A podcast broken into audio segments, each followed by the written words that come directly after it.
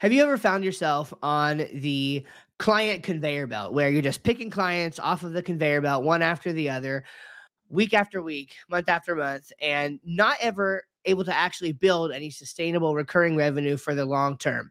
It's feast or famine, and your web design business could totally fail next month. Well, I know that I have been in that situation, and my new friend and my guest, Adam, I'm sure has either been in that situation or just desperately didn't want to. And so um, I am excited to have Adam McLaughlin on with me, and I'm going to let him sort of introduce himself. We both specialize in building recurring revenue for web design agencies. So this should be a just a, a, a clash of titans, if I'm allowed to declare myself a titan. I don't know that I am, uh, but it should be a, a, clash of titans talking all things recurring revenue uh, from a web design perspective for two people who I believe have been building a, a, recurring revenue business for quite some time. So, Adam, please introduce yourself. I'd love to hear as much as you want to tell about who you are, what you do now, and you can go right into your background if you'd like to as well. It'd be awesome. Sure. Well, uh, I started my web design agency in 2011 and uh, I looked at the simplicity or the compli- uh, more of the looking at the complications that clients have with a website. So once they pay for the website, then they have to pay for hosting, then they have to pay for somebody to update it, then they have to pay for changes. So originally in 2011, I thought to myself, well, what I'll do is I'll build custom websites, but then I'll look after the hosting myself. So that will give my clients one mm-hmm. single place they can call. Um, and I, I'll do their changes, I'll do their updates, all that stuff for them. We'll do a monthly service package which was great. But as you said, we're on the client roller coaster, right? Custom design, you get a deposit, then you lose your revenue till the website's finished. Then you complete the website, you get a big chunk of revenue, and then you have no revenue until you get the next client. And what right. I found is that doing custom design, uh, building recurring revenue was a bit of a challenge because the recurring was growing slowly and I still had to sell the custom.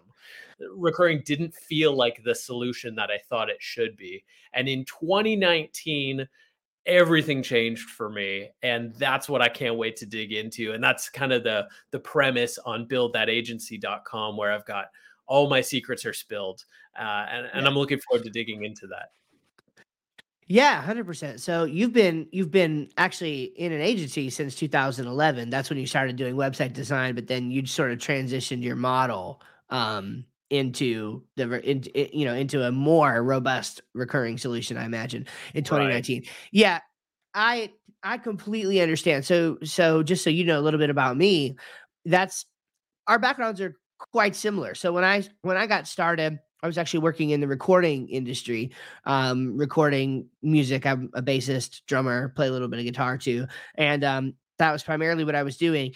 And um, the clients that we had come through for recording sessions also needed a way to promote themselves, and so we would offer them website design packages, and I basically started by doing that. And then we branched out a little bit into doing some work for churches and then you know doing some work for businesses and you know, the problem with for me was, well, we would charge, and again, this was like like small town country churches in 2007, 2008, you know, for reference, where like eh, there wasn't even a lot of language at that point around even offering a service package or a maintenance package or anything like that. It was basically just build the website, hand over the keys. And so I remember this project where we charged like $500 for the project and then built the website handed over the keys guess what? They didn't do anything with it. So now we have a church website. It's not being updated. Well what happens when it's not being updated not being managed not being maintained?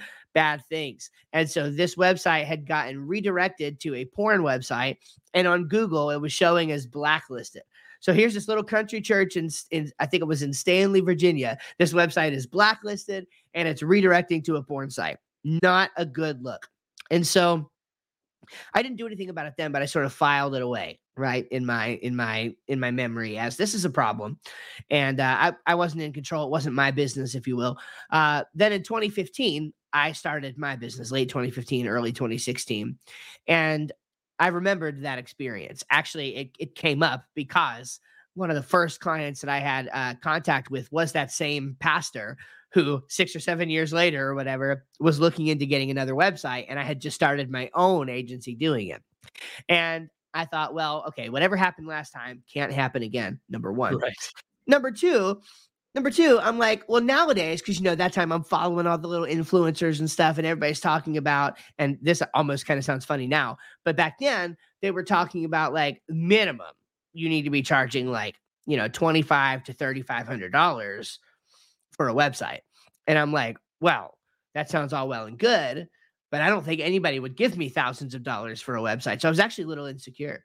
And so that led me to sort of my, if you will, sort of trigger moment like you just described which was, well, I don't think they'll give me a couple thousand dollars. I don't have anything to prove that I'm worth a couple thousand dollars in terms of building a website. But I bet they'd give me 75 bucks a month. Right now, that's a low number, but that's where I started. I bet they'd give me 75 bucks a month. And um, I was right.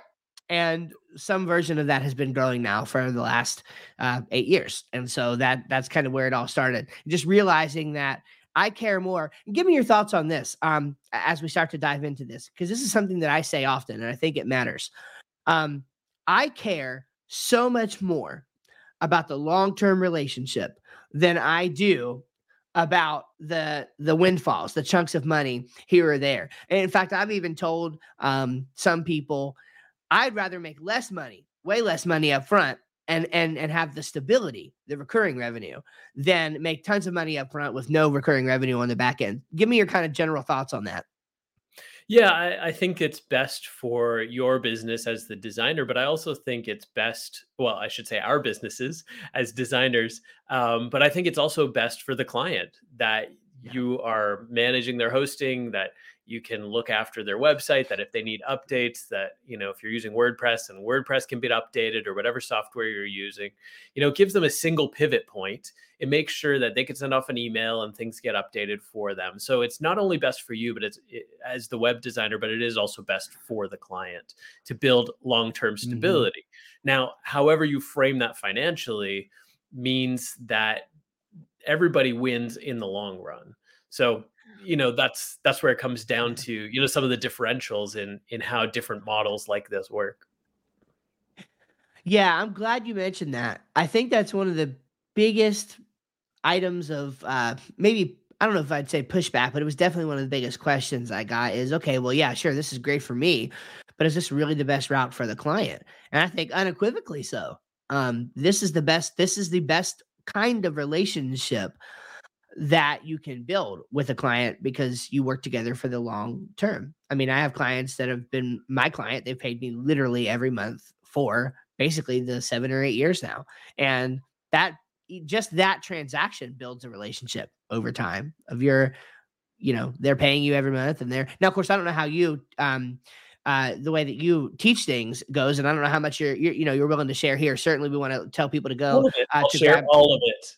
I love it. That's awesome. So, so, so, just a little bit of brass tacks. We're going all over the place, and that's fine because we're yeah. just getting to know each other. And um, and I love also the spirit of um, we often in the web world call this co-opetition, right? I mean, like it literally does not matter to me or to Adam that we're in this, like we're doing the same thing. Where if you like Adam's vibes, Adam might talk less than me or quieter than me or whatever, right? And maybe you like that better. Like go check out Adam's stuff because I'm sure what he's teaching is is great. So I have a particular model that I teach, and I've talked about it other times uh, on the channel. So I'm not going to uh, belabor that right now because you're the guest. So how do you like to sort of um, put it out there? Like how do you frame it with clients in terms of the subscription packages that you're offering? Well, there's kind of two approaches. So one is the custom with the up and down deposits and everything, but you still have to sell every single custom client a management package. It's it's like wrong for you, it's wrong for them right. to say I'm the web designer, I'm the expert, listen to my input. We're not going to put a slider on the homepage, but as soon as the website's live, here's the keys and you get to be the expert now like how yeah. it there's there's just such a conflict here so you yeah. always need to say i'm the expert i'm going to look after your website as soon as it gets live as long as it's live and you can just ask me and i'm here to be that expert. So you know that's uh, one side of the conversation to build recurring revenue. Um, my preference for sure is to have a specific industry that you target with a service package, a template for that industry that's built with the seven or eight pages that that industry needs, zero dollars up front so that clients see it as a service, not a product they've already paid for. And why mm-hmm. am I mm-hmm. still getting invoice for a product I've already paid for? So you do zero dollars up front as a service and you get that website live. So as quickly as possible. So your onboarding form asks all the questions you need to fill out the template exactly. It's nearly a copy and paste and put in their photos and then make it unique with a color scheme for their business. All of this, we've got our process down to four hours. So a client wow. says, Adam, I want your service package, and it's for a specific industry. Here's the onboarding form. We ask all the questions we need for our WordPress template and then i can outsource that for you know four hours i can outsource it for a hundred bucks somebody's making 25 bucks an hour to do some copy and paste as long as they're familiar with wordpress it's great money for them and then we could turn around and charge our clients 149 199 299 a month so in the very first month we're profitable and so that is kind of the model that i lean towards is not custom work with a lot of you know hours loaded up front even though maybe that's mm-hmm. helpful while you're getting this model going. You know, my first month doing this model, we made $264, and most people can't live off that. Um, but indeed, if you get this going at X number of clients per month at 200 bucks a month, we'll use 200 bucks because it's easy math. You can see quickly how if I invest 40 hours into a custom website, then it makes X number of dollars but if I invest 40 hours into 10 templated websites, I've got 10 recurring packages on the table for the same amount of time. So mm-hmm. do you want like the, you know, the custom website at $10,000 now or do you want the recurring revenue at $2,000 a month, which in the first year pays you two and a half times that? Man, yeah, well that that's huge framing it that way. So um, yeah, this is this is what I would call. Um, I think in my uh, in my program, I call the basic structure of what you're doing the fill in the blank model. Right, basically the the template the the template driven model of yeah you're going to pick an industry or just you're going to niche down in some way right uh, industry is typically the most common. Um, you're going to niche down, maybe an industry, have sort of a productized offer, a super repeatable process. I mean, four hours. Think about that, right? Like, just if you're yep. listening to that, I just want you to, I just want you to pause, right? I just want you to process in your mind. What would it mean to be able to build a website in four hours, mostly work that can be outsourced, and then you get to go like, you know, drink a coffee or like sit on the beach with a tequila or whatever it is that your jam is, right? While while this is happening and and you get paid as the business owner for being the marketing mind and all of that stuff right for actually like building the system that provides a great experience for the client and pay somebody else to do the fulfillment work and if you've got it down to a four hour process boy i mean you know it's uh you know it sounds great right i mean that that's like now there's i'm sure there's little nuances here and there that you know you know, stuff comes up and you got to learn how to deal with it. But like for the most part, it's a pretty simple framework. So I mean, I, I love that. That's kind of the model that you've gone with. Now, in your um in your agency, do you have a specific niche that that you serve and is there a specific niche that you recommend for people or um, do you have any guidelines or anything around that or do you think that it's just kind of like whatever works best in in everyone's situation yeah. So what we do is we set up a, an individual brand for each industry we're going to work with. So, uh, like cool. my custom design work is called Fresh Idea Websites, but our industries each have their own website for that industry, so that when somebody Google's, you know, uh, websites for ice cream shops, that they go to the website for ice cream shops and that website is all about ice cream shops. The portfolio is just ice cream shops. Mm-hmm. The images, the content, the pricing, the pictures. You know, the pricing is like single scoop, double scoop, waffle cone for good, better, best, right? And so everything yeah. revolves around that specific industry rather than them landing on, you know, fresh idea websites and then choosing like, I'm a coffee shop owner, I'm an ice cream shop owner, I own a bowling alley, whatever that might be. So, mm-hmm. what I would recommend is setting up a specific website for that specific brand and speak directly to the business owner of that brand. You don't want to look like a jack of all trades. You want to mm-hmm. look like we know this thing so well that it makes too much sense for you to not trust us with that. I love that. So, so that's the first the first step, right? Like you can hire the guy next door, you can hire your cousin. He's built a website for a plumber and one for a restaurant, one for a realtor, but he doesn't really know your industry the way that our portfolio website shows off, you know, 20, 30, 50, 80, 100 websites in that industry. You know, we know this industry inside and out. So yeah that's one thing I would say as far as creating the brand. But choosing your niche, I always recommend choosing uh, a segment of a segment. So, for instance, you might say, Hey, I want to build websites for restaurants. Okay, so that's a, uh, an industry. Now you need to choose a segment of that industry. Okay, I want to build websites for pizza shops. Okay, great. That's a segment of your industry. But now you need a segment of that segment. Okay. So what are you going to mm-hmm. do? Well, I'm going to build websites for pizza shops in Ohio. Okay. Mm. So, fun fact there are 5,000 pizza shops in Ohio. I use this example, and that's actually a real number because uh, round numbers. Nice. Okay. So, 5,000 pizza shops in Ohio. Half of them are franchises. So, they're the Pizza Huts, the Domino's. They don't need websites. Mm-hmm. So, it leaves you 2,500 pizza shops in Ohio. Okay. So now, when you're going to pay for advertising dollars, when you're going to cold call clients, when you're going to um, put an ad in a newsletter, when you're going to try and put all of your marketing, you could be a big fish in a small pond by trying to connect with independent pizza shops in Ohio. And you can make a pretty big splash connecting with independent pizza shops in Ohio compared to saying, I'm going to build websites for restaurants anywhere in the entire North America, right? Mm-hmm. Canada, US, yeah. Mexico doesn't matter. I'm going to build websites for restaurants. Well, the problem is the steakhouse restaurant needs a different website than that pizza shop in Ohio, than the French fry shop in Seattle. And all of a sudden, your template is now going to have to be so customized, you might as well be building custom websites.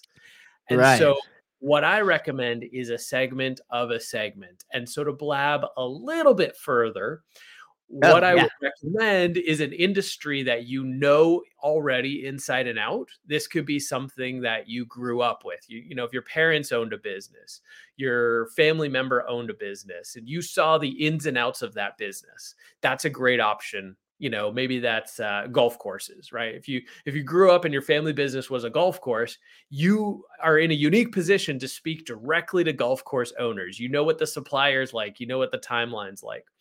Uh, so that's one option. Another option is to choose something that's just so simple anybody can figure it out one example of that might be ice cream shops because basically i'm going to scoop ice cream from a bucket i'm going to put it in a cone i'm going to hand it across the counter and collect money you know doesn't seem like it takes a rocket scientist to understand the ins and outs of that business and then the third yeah. way is if you partner with somebody who already knows an industry inside and out so if they're going to be the salesperson mm-hmm. let's say you don't know like i don't know anything about golf courses but i think there's a great opportunity in golf courses because if you found a segment of a segment you could probably make a really good business off 200 golf courses at $200 a month $40000 a month. Yeah. or, yeah. uh, did i do my math right? Yes $40000 a month. Okay so now you could split that with a sales guy. So the sales guy is semi-retired. He used to sell sprinklers to golf courses in ohio Okay, great. So now you partner with somebody who knows the inside industry. They're the face of the business. They make the sale. They bring the credibility. You execute. They're building recurring revenue for making the sale. You're going halfway on the revenue or some kind of arrangement like that. So, a business you already know, yeah. a business that's so simple anybody could figure it out, or partner with somebody who knows an industry inside and out. And there's so much more that could be said about all of those yeah. dude no this is, oh my gosh yeah i was just getting ready to say there's so much there like this is easily a three hour joe rogan conversation if either of us had the time but that is that's incredible. So uh, uh just a few things i want to like dial in on there and ask sure. you about. So um and, and one i think more important point okay so you glossed over this point but um it's a big point and it's very important for people to understand. Okay subscription math is this is why I teach subscription web design. Okay. Subscription math is incredible uh, because of how exponential it is. And we often think about, like, it's so easy to think about, you know, $50 a month here, $100 a month here. There's a reason why you join up to these subscription programs and they're even some of them are only 50 or $100 a month. It's because as the scale grows, those numbers start to look very interesting very quickly. Yeah. But for the actual um uh for, for the end client or student or customer or whatever it is, um, the investment is not that bad, right? It's it's right. really not that bad. So so think about this. If you're in a hyper focused niche, you know, like the golf course example, I thought was a, a very good one. You know, and you're thinking 200. 200 is not a big number at the end of the day, especially if you're hyper focused on a particular niche. Okay, so 200 is is not like a, an unreasonable amount of customers that you could get, and $200 a month is not an unreasonable amount of money by any stretch for right. a golf course or a pizza shop or some other kind of restaurant or a, a you know even a, a nail you know a spa or something like that it that's not a lot of money for them to pay so the numbers get very interesting very very quickly because you just said and you did do your math correctly $40,000 a month. Okay, it doesn't it almost doesn't even seem like you can get to 40,000 from 200 clients at 200 a month, but you can.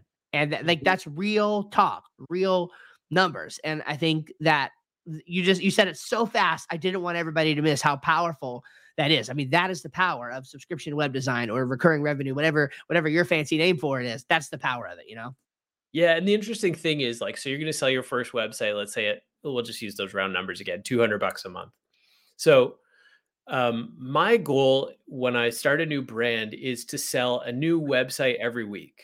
So just one. So you got mm-hmm. five days to sell a website and execute. Now, remember, executing only takes four hours. So we should be able to sell and execute as far as time goes. Of course, there's funnel and pipeline to different industries. You know, some industries are mm-hmm. going to be, they're going to hear the model like a pizza shop be like, hey, if I sell you know one new pizza if i sell an extra pizza every day for you this doubles you know your money and they might go okay yeah let's just go for it or let's give it a try and see what happens. Uh, others like maybe golf courses maybe there's a three week lead time where they run it through the manager and the manager talks to the owner and they look at some options or you know whatever it might be. But let's say one a week. So in your first month you could make if you only sold one a week 200 times 4 $800 in your first month Again, nobody's surviving anywhere on $800 in the first month. But the second month, you make 1600 because you have your first month 800 and your second month 1600. By month 3, you're making 2400. By month 4, 3200. By month 5, 4 grand. Okay, so now we're less than 6 months into this even if you took an extra week here and there, you missed a sale a couple weeks, you could be at four or five thousand dollars six months uh, per month, six months into this process. And there is that compounding thing means that you know if you figure out how to make a sale in four hours and then build the website in four hours, you could be working one day a week and making five grand a month in six months and stop selling and make five grand a month after that right? Because mm-hmm. if you let's say you then take a take time off you're not going to do any sales for the next month.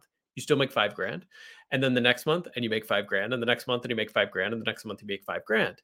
So now okay now i'm getting back into sales mode for the last three months of that first year okay? Well that's another 8 16 32 every month uh, or 8 16 24 sorry math uh, so now you're $7,500 a month at the end of your first year, and you took three months off and you took some time to figure out how you're going to make your sale every month.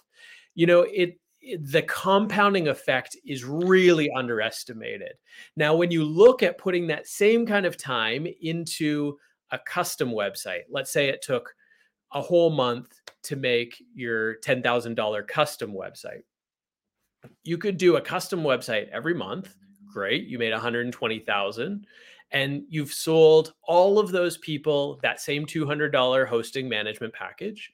The problem is at the end of your first year, you've now got 12 times 2, you've made 2400 recurring revenue compared to the person who took 3 months off, worked 1 or 2 days a week and now makes $7500 a month recurring revenue. So again, mm-hmm. these are all hypotheticals and you know, best world situation. But I think the reality yeah. is when you see the potential, then even if you miss a month, even if you miss a week, the potential is is long term and compounding. Yeah. So let me ask you this before I I, I want to go back to one thing on that, but but but I'm going to ask you a question before I forget it because it's an an important one. What are your thoughts? Because this sounds great, right? And and and it's I I sort of have the same problem because so for me, and again we won't get all into it on this episode, but but for me, I actually do um mostly custom work. So I don't even have a templated offering in my agency.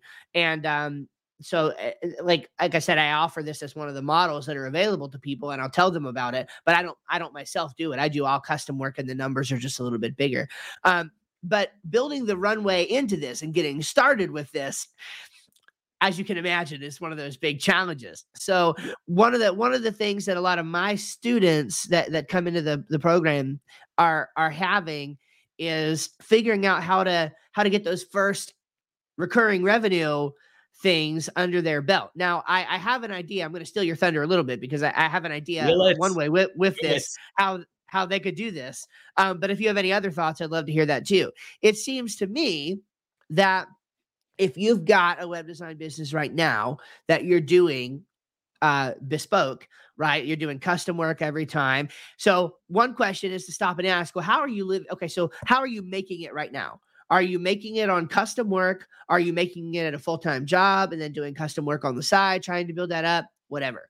Okay, let's just say, for the sake of argument, that you're making it on custom work right now. You don't have a full time job to rely on. You're making it in uh, in custom work. You want to transition to recurring revenue, subscription web design, some model like that, and you're having trouble thinking how you're going to do that. Well, I've recommended a few different ways in, in my stuff on how to do that. But it seems to me from this conversation, a great way would be don't stop doing what you're doing. Keep offering custom work at your main agency site and then do what Adam is talking about, right? Find a niche that you would go in that you could go into, set up a separate website just for that niche, start marketing to that niche, and that's where you build your subscription offering while your other offering is paying the bills in the same way that it is now.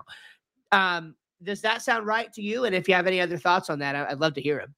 Yeah, that's exactly what I did um, at the beginning of of uh, cool. 2019 when I decided, hey, I'm going to go all in on an industry, right? So I was I was doing custom, I was doing the roller coaster thing, uh, I was selling those custom websites a package, a, a maintenance package, and so what I would say is, if you're currently still doing custom, then what you want to do is get into the habit of selling that maintenance package. This will help you come up against mm-hmm. the sales conversation about like, well, why would I keep paying for a website if I've paid for it up front? Well, here's the importance of a service package. And so when you are get used to having that conversation over and over, selling the service package just becomes second nature. And so you are building that recurring, but you're also doing the custom work. So that's great. So the other thing to do is to set aside one day per week to build your industry specific templates. So maybe on the first day, what you're going to do is you're going to research a bunch of industries, figure out what is your segment of a segment. Okay. And that might take all day. And, you know, some thought process along the way, a little bit of research, a little bit of how many, you know, how many mm-hmm. pizza shops are there in Ohio, for instance. Um, the next thing, you know, maybe the next week, and let's say that's Monday. Next Monday, what you're going to do is you're going to find a domain and build a website that markets specifically to that industry, right? And then the following week, what you're going to do is you're going to cold call five people and get their feedback on on your pricing, on your mm-hmm. process, you know, whatever it might be. And so you set aside one day a week. So you're still doing your custom the rest of the week. Or if your custom keeps you busy all the rest of the week, maybe this is one evening a week or a couple evenings a week. Mm-hmm. And so you don't have to just go cold turkey. But what you want to do is both things, in my opinion, if you're currently doing custom work, is that you keep doing custom, but sell every client a maintenance package in your initial quote right? Not like, hey, here's yeah. your website, it's live. By the way, you should pay me every month instead of that hosting company. Okay, well, why would I pay you every month 200 bucks to maintain the website when I'm paying HostGator 12 bucks a month or whatever it might be, right? Right, so you right. sell the service package while you're selling custom and you take one day a week and you assign it to your industry specific strategy and eventually you've built enough recurring that and there's enough coming in that you don't have to do custom work anymore. So from let's see, it would have been late 2019 was the last time I did a custom website.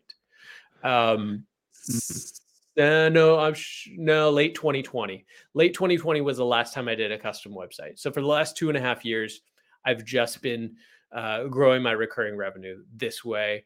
And so it takes a little time to get out of those peaks and awesome. valleys. But the more focus you put on that, uh, the more you can just relax and enjoy life on your own terms based on knowing exactly mm-hmm. what you'll make next month.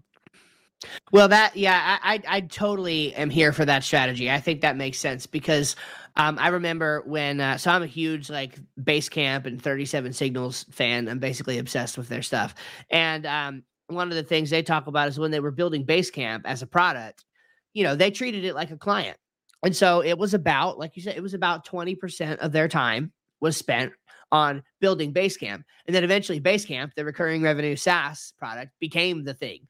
And then they right. stopped doing custom website design work and only had Basecamp the product. And then there you go. Um, you know, right now, it's sort of the same thing. So in our agency, um, my branding is awful. it just is. It's literally terrible. And so I'm still I'm still coming off of the brand that I used when I started the business to work on Mac computers you know, in in 2015. That was what I was going to do, and then I transitioned it into web design, and the branding stayed the same. So it, my brand has nothing to do with what we offer, and I'm real big on descriptive branding. So we're actually right now in an initiative to to essentially turn my company into two brands, right? Same company in the in the in the back end, but then two brands, kind of like what you're talking about. One of them is going to be more generalist web design and then the other uh, going heavy into our niche, which is membership sites and, and learning management sites. So a little bit more on the higher end um, of, of the complexity and all of that. So it's, it's basically the exact opposite of what you're teaching people to, to, to do. But that's where I think it's great because, right, you can do either. My only point was that you've got like we're treating it like a client, right? We're treating that initiative like it's a client, right. spending ample time on it, going through the same process like we would do for a client, even though it's for an internal project, you know. And um, and that's just it so gosh there's so much okay so so one question i have for you based on all of this is um do you have a recommended plan for marketing right for for marketing these industry specific sites now okay um let's just assume for this case because it's probably going to be accurate that for now everybody has got one into segment of a segment niche industry that they're in. Now, it sounds yeah. to me like maybe you've got multiple, and I have to I have to admit to satisfy my own curiosity, I would love to hear how you juggle or what the plan is that you go that you do to like juggle multiple things because I got multiple things going on. But let's just focus in on what's going to help the majority of people. What sure. what's the marketing plan? Is it SEO, YouTube, Twitter? What do you think? So the fastest uh, approach or the most challenging client is your first client because once you get your first client, then you can ask for referrals, you have a portfolio, all those types of things, right? Yeah. And so once you've said, you know, again, this segment of a segment really helps define your marketing. Because if I say I'm going to build websites for any restaurant in all of North America, okay, where would you start marketing for that? You know, yeah. well, there's a podcast for restaurant owners and it's got 40,000 followers every week. Uh, that's great, but there's probably also, you know, you're the 47th episode where somebody's gotten on as a web designer who wants to sell websites to restaurants. Okay. Well, what if you are the Ohio pizza shop website guy? Right? Like what if you're that specific? Okay. Well, who are the suppliers that are dealing with your existing clients? right? Somebody Mm-hmm. supplies the pizza pans and the pizza dough and the flour and the, you know, all those types of things. So you could go to a restaurant supply store and ask them if you could sponsor your email list. You could send out mailers. You could cold call because you are so specific. It's not like here's a yellow pages or yellow pages. Wow, how old am Whoa. I? Yeah, Man. I'm not sure where that came from. Goodness. Oh, sorry. I just need a minute on that one. Yeah, It's recover. not like yeah. you're Googling, you know, you're not Googling restaurants near me and you start cold calling. You know, you can get very specific. Right. There might only be five in the town that you have to, that you could call. Well, maybe it makes more sense to drop in in person. There's already people who are connecting with those businesses specifically.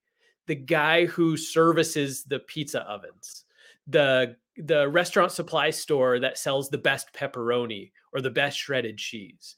You know there's there might be a podcast for it. There might be like um a- a pizza shop owners association of ohio right? So what does it take to leverage those people who've already built your audience and get in front of your audience right so i'm here to hang out with you today not because you just have a podcast about business but because you've already built an audience of people who are talking about subscription web design hey I've got an online course called buildthatagency.com. What if I talk with Steve and somebody listens to our conversation because Steve's already built the audience and I could provide value to Steve and I could provide value to the audience because you've already built mm-hmm. it.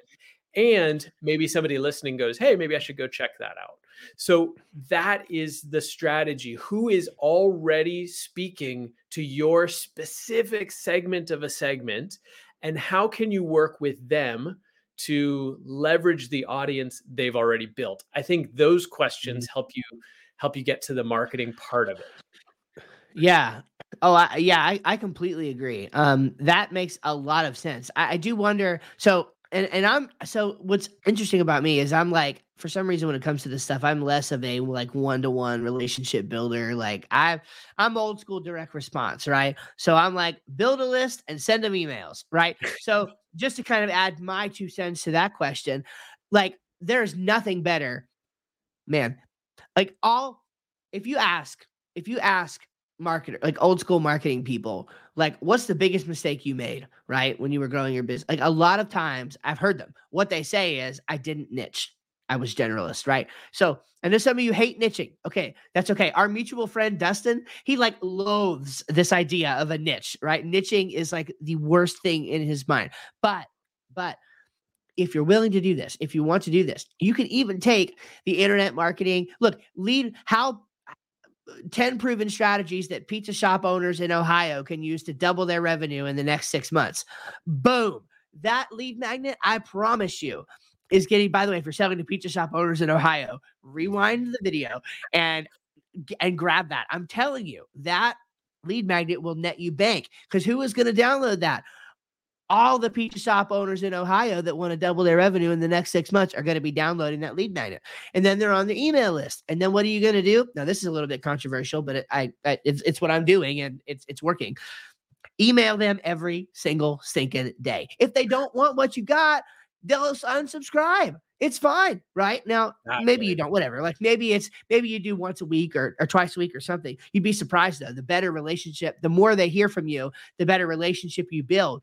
And so email them every day with specific just st- and and story based like entertainment like making an email that they want to read so put out a killer lead magnet put it out online run a few dollars in ads to it put some again make if you get on you know with somebody else's audience like you were saying like maybe they've got a list of people or somewhere that you can advertise put a qr code to go download the lead magnet. So now you own that traffic. Now it's not just theirs right? If you're going to do an advertisement in their magazine or or in a storefront somewhere or something man put a qr code with the 10 the 10 things pizza ohio pizza shop owners can do to double their revenue in the next six months.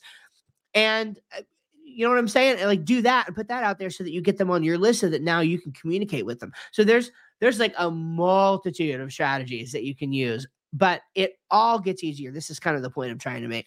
No matter what you do adam said you do what i said or you do something else entirely. You start a youtube channel for pizza shop owners in ohio. Whatever it is you can um, you can make it work for you. And being in a segment of a segment that tightly defined of a niche is the secret sauce. That's what's Right. going to make it happen, right? Like this is why on my again on my marketing site, my lead magnet downloads are just terrible on my on my normal site because it's just so generic, right? And in fact, here's what's crazy: the lead magnet. I have two lead magnets on my site right now.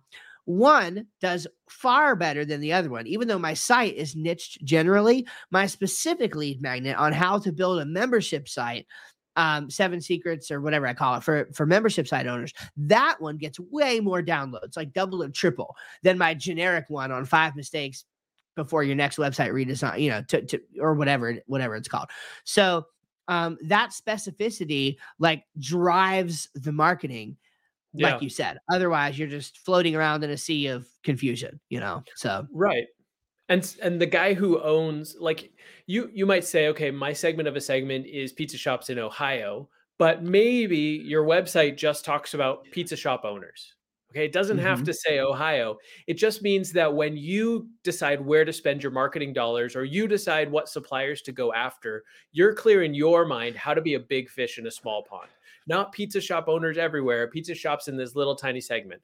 Now, some guy who lives on some border town in Ohio is going to say, Hey, I've also got a pizza shop over in Tennessee. Can you help me? Absolutely. Right? Boom, it's right. No problem. Um, it might be Kentucky. Does Ohio border Tennessee? Oh my goodness. Now I've just now I I've just I don't do geography or math, so I don't know. This- You- you're, this is worse than me saying- well. Worse, worse than me saying yellow pages. Okay. Anyway, um, so you know, hey, I've or I've got a cousin who owns a pizza shop in New York. You know, can you help him? Absolutely. Or yeah, I've, you know, I was thinking of buying a pizza shop in, you know, Florida because we're going to go to Florida and winter there. I'd like to have a pizza shop there. Can you help me there? Sure, absolutely, no problem. So you don't have to decline clients, but when you decide where to spend your marketing dollars, you know, eh, somebody says, "Hey, I've got a steakhouse. Can you help me because you did my cousin's pizza shop?" I can, but it's a custom website.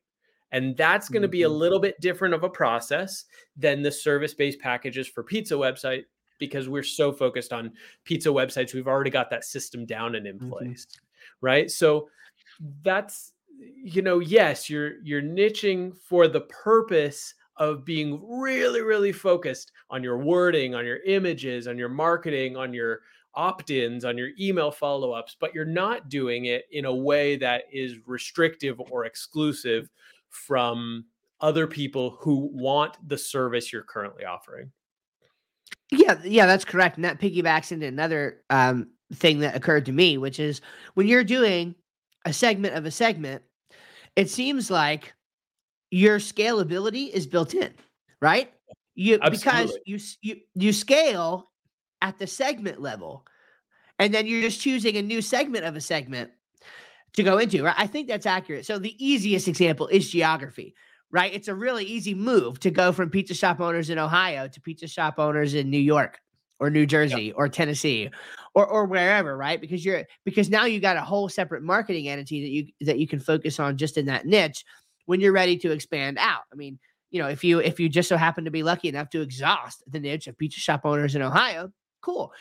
Move on to the next state and go from there and just do that. And I'm really bad at like coming up with examples off the top of my head. So if you have one, you're welcome to share it. But it seems to me that you could do the same exact thing in other places too. Whatever you choose, whether it, if you've got a segment of a segment, it seems to me like you can scale at that first segment level and then just choose a new segment of a segment within there. So you don't have to completely, you know, you don't have to scale with pizza shops, you know, restaurants, pizza shops, then to you know, entertainment golf course. You don't have to do that. You you could just start at the restaurant level and then say, you know, choose another thing. Maybe maybe first you scaled with restaurants, pizza shops, then you've got maybe you want to do restaurants, steakhouses, right? Or something like that. Like you could Yeah. there is different uh, like no matter where how deep you go, there's different ways that you can think about to scale the business without getting into something entirely new. There's always options. Like people think they're going to be so limited by a niche.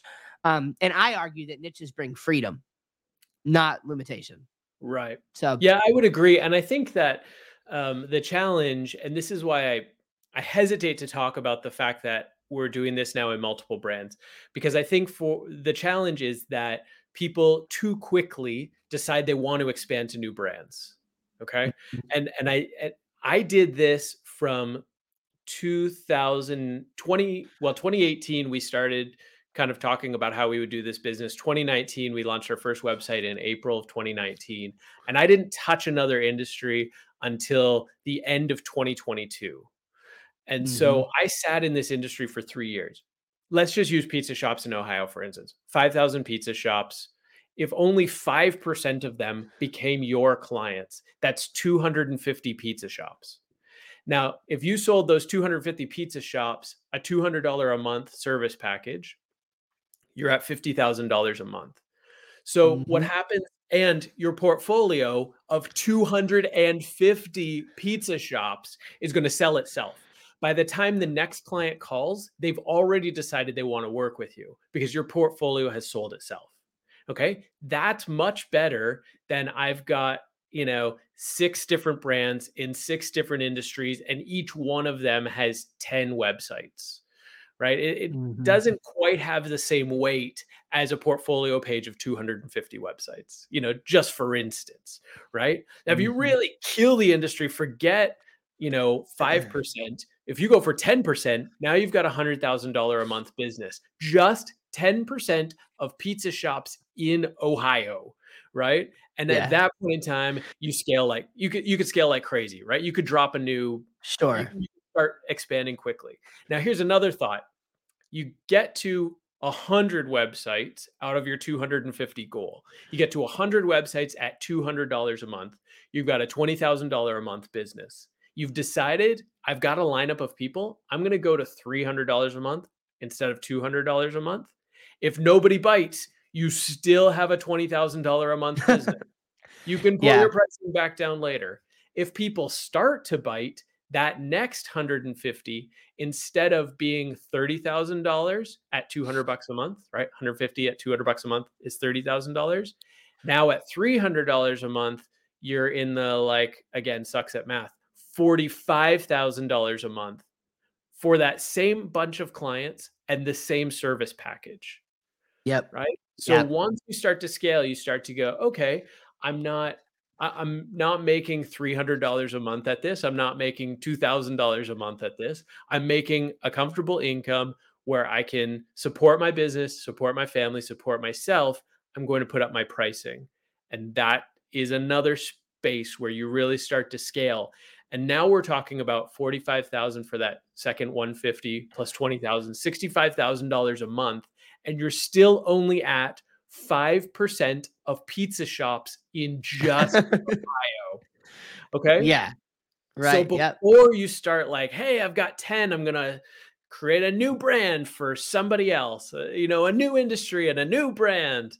I would really recommend going all in and trying to get 5% of your segment of a segment before you start mm-hmm. to expand. Man, I, I, love it. And it's just, I just, I feel like I need to underscore that, that your point that the niche drives the marketing. I think I'm, that's, uh, we are coining that this phrase has been coined. The niche uh, drives the marketing. Um, right? It does because yeah. just all, just all the things, right? I mean, it doesn't matter what you do the more that you dig into a particular niche, the like that's what the platforms want to see. If you could start the YouTube channel, for pizza shop owners in Ohio. And guess what? It's YouTube's job to figure out who that is, and they'll go find all the people. You don't have to do that. They'll they'll find it, right? Um, yeah. it's just so just everything about that like makes it, and then of course the portfolio and it sells itself. And by that time, you know the network is the network is just huge. So definitely niching niching into that you know segment of a segment is the uh, is like the big big takeaway from this. I think um, that you can do, and obviously the math. I mean, who can argue with the math, right? I mean, that's absolutely incredible. I do have a question that I need to ask before we get off before we get off of here because yeah, people it. are going to be wondering. By people, I mean me. Okay, so do you have a uh, a, a term on your contract? Okay, or is this like a indefinite thing almost like a website rental of some sort or something? Um, how how does that piece work? And you don't have to be ultra specific but i'd love to know the basics of it because i've had some people ask me in fact i think it was the last episode of the podcast i talked about this idea of does your client really even need to own their website or are they basically going to rent the website? Now we have contracts so we do like an 18 month minimum contract and then you know we got a whole thing about that that people can go back on the channel and check out. But how do you do that okay so we do 24 month minimum contracts um, okay. And it's easy to explain to the person because you're like, listen, you can go to the guy downtown. He doesn't know what he's doing. He doesn't know your industry. I mean, he knows what he's doing as far as building a website. He doesn't know your industry inside and out. He's going to charge you mm-hmm. $4,000. And then you still are going to have to pay hosting and you might have to do your updates yourself. Or we're going to do it for $0 up front and 200 bucks a month. But in order for us to be relatively profitable, we have to guarantee, you know, we can't build you your we just tell them we can't build you your whole website and be profitable in the first month, even though we can. Yeah. But right, right. Um, yeah. You know, in their mind, they're going, okay, I'm going to pay this other guy $5,000 once up front, or I'm going to pay Adam $200 a month for 24 months. That's going to work out to $5,000. So why not lock in for 24 months with Adam? So we do ask yeah. for a minimum 24 month commitment. And it is like a rental or a lease sort of uh, package. And so this is where we drive home. It's like your utilities. It's like your insurance. It's a yeah. It's service you have for the time you pay the contract. So if you decide, hey, I'm going to close down my business, you've got nothing to show for the electricity you used during that time. You've got nothing to show for the insurance you paid every month during that time. And you're not walking away with a website because you had a service and you paid for the service, and we gave you incredible service that brought in new business every single month but you were paying for a service. And this is where a lot of people think, well, maybe I'll do like a thousand bucks up front and then a service package. And you can, but as soon as you do that, the client starts to see, to think of their website as a product. I paid for the product and now you're maintaining the product and now that I don't want you to maintain the product, you're telling me I can't have the product I bought. Whereas when you right. do zero dollars up front, you can always refer back to that. So we'll get clients after four or five years, and they'll be like, "Okay, um, I- have decided I'm going to do the website myself." Great, but what you have from us is a rental or a lease program, and so you'll have to start over with however you would like to redesign your website. They're like, no, no, no, I'll just take it over. I've been paying for it all this time. It's like, no, you paid zero dollars for it, actually. We've just been servicing this website we built you for free. And mm. so you'll see in our contract that this is a, a rental or a lease term for a minimum of 24 months. The other thing we do is some designers will get into this idea where, you know what, we're going to do a minimum of 24 months, but I'm going to charge the first year up front because that'll help with my revenue, right? And the challenge is you get to month 13 and now you are reselling your service package because again 100%. the client thinks no i paid you 2400 bucks for this website and now you're going to send me an invoice every month? So i don't like any of that. I like to do zero dollars up front we do a monthly service contract. All of our clients renew on the first of the month so that we can budget our business um, and we have a 24 month minimum, and most clients don't even recognize when 20 month 25 and month, exactly. month 27 hit. And the reality is, if you're doing a good job, you're servicing them, you're replying to their emails quickly, then they have no reason to not want your website because it's bringing in business for them, right? Why cut off something that's generating mm-hmm. business for them? I love that. So yeah, this is a really unique approach. I'm going to have to think about this and a, uh, a, a, lot because basically what you're saying is, yeah, you're paying for a minimum term, but if you decide to leave, you don't get to take the website with you you do have to go out and design a new thing it it does it does go away. And I, I i think again this is kind of what i was getting at in that in the last episode of the podcast so go back and check that out and i, I did talk about this. Um i do think there are some industries where that makes a lot of sense. Now some industries where it maybe doesn't make sense um right. but i think there are a lot of industries where that kind of thing does make sense that the website is basically a line item like a utility bill that they're going to pay for until they stop using it. When they stop using it, okay, cool, but the website is cut off and you go somewhere you go somewhere else. Um, this is a really brass tacks question and i have to go but I, I can't resist asking this question. So i'm going to ask this question and then after i get my answer i'm going to make sure that you give yourself a good sales pitch to where people can go to find you and then uh, we will wrap it up. So my question then is um, when throughout the life of this 24 month contract, how do you uh, handle the updates and things that if the client needs updates or changes on the website? Like i i must know adam come down from the mountain and tell me how you guys handle making those changes. Do you give them a certain amount of hours? Do you make them pay extra? How do you handle that? So what we do is included in their contract is 30 minutes of design time per month now depending on your industry maybe 60 minutes of design time makes more sense um, the industries that mm-hmm. we've built out are pretty simplified. And so we're going to do 30 minutes of de- design time per month. This is included in their monthly contract fees. So one thing I tell them is there's no extra fees for your domain, there's no extra fees for hosting, there are no surprise invoices, 30 minutes of design time per month. Now, you know, somebody might end up using 45 minutes this month and then next month 15. We've yet to like come to the point where we're telling a client they're they've reached their limit because somebody else is uses their design time like 15 minutes once a quarter. so, yeah. um, you know, what we do is we say, okay, if, if, we're getting paid for 30 minutes of design time per client, this is our block of time to service those clients. So, as long as all of our service lands within 30 minutes times how many clients do you have, then we're good, right? Because we're getting paid for all of that. It rarely comes up. But it putting it in the contract at least lets you say, hey, just so you know, we're approaching your 30 minutes of design time this month. It's the fourth of the month. Would you like to consider when you're next time you send changes, just so you know, this would be our, our hourly rate, our bench rate, or whatever it might be, right? Or gotcha. What I will say is if a client's like really back and forth, like if I'm on, you know, 90 minutes of that month for this client, but they're being polite about it, then what I'll say is, hey, just so you know, you've gone over your 30 minutes this month. We're happy to help, and it's not a concern. You're not getting an extra invoice. But next month, if you needed this many changes, then this would be the price. Right now, again, I've for every client who asks for a change, I've got 10 clients who I don't hear for in the entire month. So it all yeah. balances out. It's not a concern, but I do want to set clear expectations with the clients that they don't get to email me, you know, three times a week and ask for an hour of changes three times a week.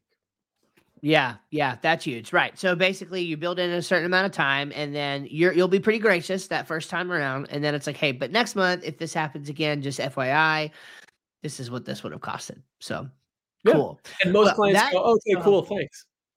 Yeah, right. Not a problem at all. They just appreciate it, right? So just man, keep it again, and it's the relationship, right? All of this works toward building the relationship and working long term with with your clients. Again, another one of the big things to take away from this. I really do love the idea that the website isn't really theirs, right? Like like again, and you, you but, but you are living proof that some people don't care about that, right? Like like so what like let's not let's not make the mistake of us caring about that so much that we bring it up yeah you own your whatever no i mean it's like any service that you pay for like when the service cuts off the service cuts off and um, there are all these little you know these little nuances 24 months and yeah, 30 minutes. I love 30 minutes, right? 30 minutes of, of, design time. That's good. We give an hour, but we also charge a lot more. So, I mean, it's, you know, it, it works out. Um, man, this has been so great, so helpful. I know that, that my audience is going to absolutely love this and they're probably going to be begging me to have you back on again very soon. And uh, I would love to do that because I still have most of my questions that I, we just did not have time to answer. So, these were like the core things, and I'm super pumped about it. Uh, we obviously know we can go to buildthatAgency.com, but where else? Like, what's the best way to get in touch with you and, and find you? And um, yeah, just plug your stuff, man. Sure. If somebody wants to pick my brain, Twitter is where I love to hang. Oh, X now, whatever. Yeah, Twitter, whatever Yellow Pages, what borders Ohio. I'm doing terribly. Yes. come hang out on Twitter. Um, buildthatAgency.com is the place where I, we dig into all these things like how are you going to choose your audience? We're going to go deeper into that. Uh, i think i've got five or six videos on how to do that. Um, how to make your sales call and all the common objections. So i've been doing this since 2019 i've heard a lot of sales objections. So here are the mm-hmm. things you're going to hear in the sale. Here's how you explain it and so that you're confident going into the sale about what you might hear, questions you might get. And we also dig into how are you going to market to that industry specifically. So everything you chatted about today, everything you asked Steve, it's in buildthatAgency.com. Currently it's 43 videos and those videos I keep adding to them um, when I get new questions or people ask me new things. So hit me up on Twitter, ask me new things. I would love to uh, hear your questions, get your thoughts, and and continue to grow buildthatAgency.com. Yeah, awesome, Adam. This has been a uh, complete pleasure, and uh, I'm excited that uh, to have you on next time for sure. So great to meet you, and uh, and thanks for coming on today. Cool. Thanks for having me, Steve. Hey there, it's Steve, and I really hope you enjoyed this episode of the show. You know, one of the biggest questions that I get is okay, Steve, I'm excited. I love this idea of subscription web design, but I have no clue where to get started. If that's you, go to subscriptionwebdesign.com right now, enter your best email address, and I'm going to send you an exclusive training that I did on the five models of subscription web design that will show you the options that are available to you and give you some things to think about on how to get started. And for a limited time, time, I'm going to include my contract template for subscription web design. I've been asked multiple times to provide this template, and it's usually only available to my paying students. It's a $100 value, but it's yours free. Just go to subscriptionwebdesign.com and enter your best email address there, and I'll send those right to you, as well as send you daily email tips from the trenches of running my agency. See you over there at subscriptionwebdesign.com.